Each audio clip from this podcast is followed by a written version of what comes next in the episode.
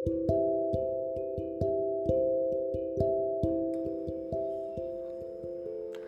నేస్తాలు.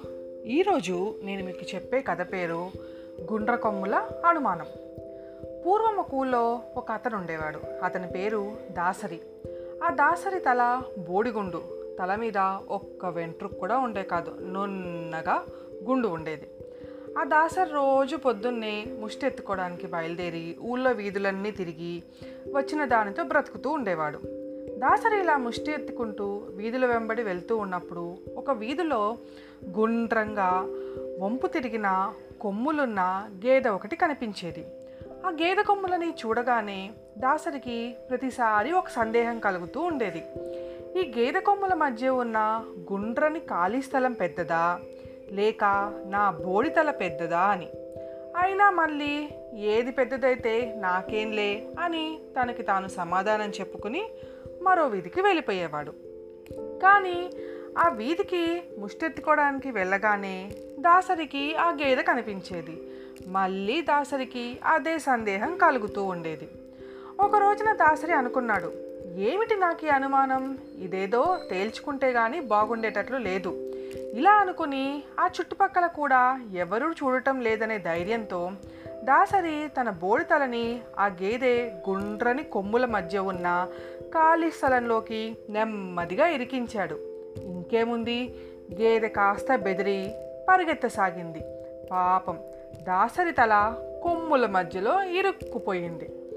తల బయటికి లాక్కోవాలని దాసరి ఎంతో ప్రయత్నించాడు కానీ ఏం లాభం లేకపోయింది. ఇక ఏమి చేయటానికి తోచక దాసరి బాధత అమ్మో బాబోయ్ కాపాడండి అని అరవటం మొదలుపెట్టాడు. ఈ కేకలు విని ఆ చుట్టుపక్కల వారంతా అక్కడికి వచ్చారు. దాసరి అవస్థ చూసేసరికి వాళ్ళకి నవ్వు వచ్చింది. జాలి కలిగింది. అంతా చేరి మెల్లగా దాసరి తలను కొమ్ముల మధ్య నుంచి బయటికి తీశారు. బతుకు జీవుడా అనుకొని దాసరి కాసేపటికి తేరుకున్నాడు. అప్పుడు వచ్చిన వారంతా దాసరి చుట్టూ చేరి ఏమయ్యా దాసరి ఇలా నీ తల ఈ గేదె కొమ్ముల మధ్య ఎందుకు ఇరుక్కుంది? అని అడిగారు. "ఆ, ఏముంది బాబు దీనికంతా నా గుండ్ర కొమ్ముల అనుమానం. కారణమే అని చెప్పి ఇంకా అక్కడ నుంచి ఒక్క క్షణం నిలిస్తే తనకి అందరూ కలిసి చివాట్లు పెడతారని చెప్పి వెనక్కి తిరిగి చూడకుండా పరుగో పరుగు వచ్చిన వారంతా దాసరి తెలివి తక్కువతనానికి కడుపు చెక్కలయ్యేటట్లు నవ్వి ఎవరిళ్ళకి వాళ్ళు వెళ్ళిపోయారు.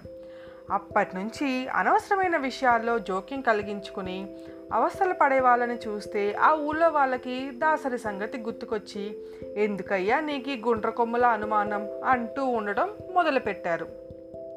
మీరు అలా అనవసరమైన పనుల్లో జోక్యం కలిగించుకుంటే మిమ్మల్ని అలాగే అంటారు.